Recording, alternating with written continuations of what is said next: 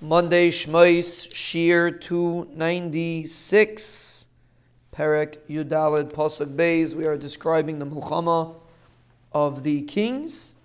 Asu Mulchama. So these four kings made a Mulchama with Esbara Malach Staim, with Bera the king of Staim.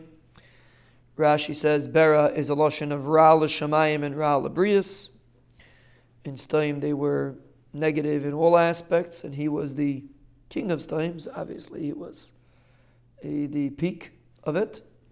There's Birsha Melech Amayra, also Lashon of Rishus. Shinav Melech Adma, uh, she says he hates his father in Shemayim. That's called Shinav. Vishem Aver Melech Tzvayim. Rashi says Shem Aver is Rashi has an interesting pshat. Some Aver. Aver is like a Lashon of a wing. He play, he spreads out his wings to be moirid in HaKadosh Baruch Hu. That's what Shem Aver means. He like uh, uses wings to be moirid in the Ribono Shel Olam. We'll get back to that in a minute. Umelech Ad Umelech Bela Hitzayer, and the king of Bela, which the, which the name of the city was Tzayar. Now, doesn't say the name of the person, for whatever reason. So the name of the king of Tzayar is not mentioned but the other kings are mentioned, and Rashi explains the names, the pshat and the names. In the name Shem Aver, it refers to utilizing a a um, a breaking boundaries when it comes to be mayrid in the Ribono Shel Olam.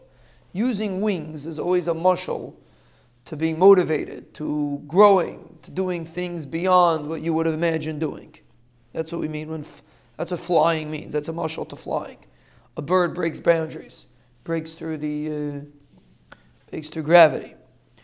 When we talk about this Malach Tzvayim, we're talking about utilizing the power of flying, so to speak, to break boundaries and be myrid in the Ribono Shel Olam. That's a much higher level of Merida in HaKadosh Baruch Hu. So that's this Shem Aver. It wasn't just that he was myrid in HaKadosh Baruch Hu, it was that he utilized the ability of breaking boundaries to be mayrid in the Ribono Shel Olam, and that was the taina.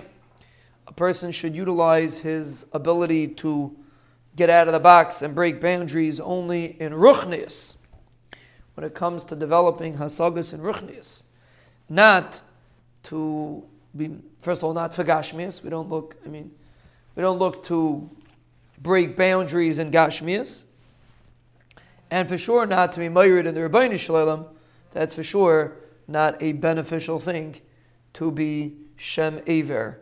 And that's the concept that the Pasuk is introducing to us.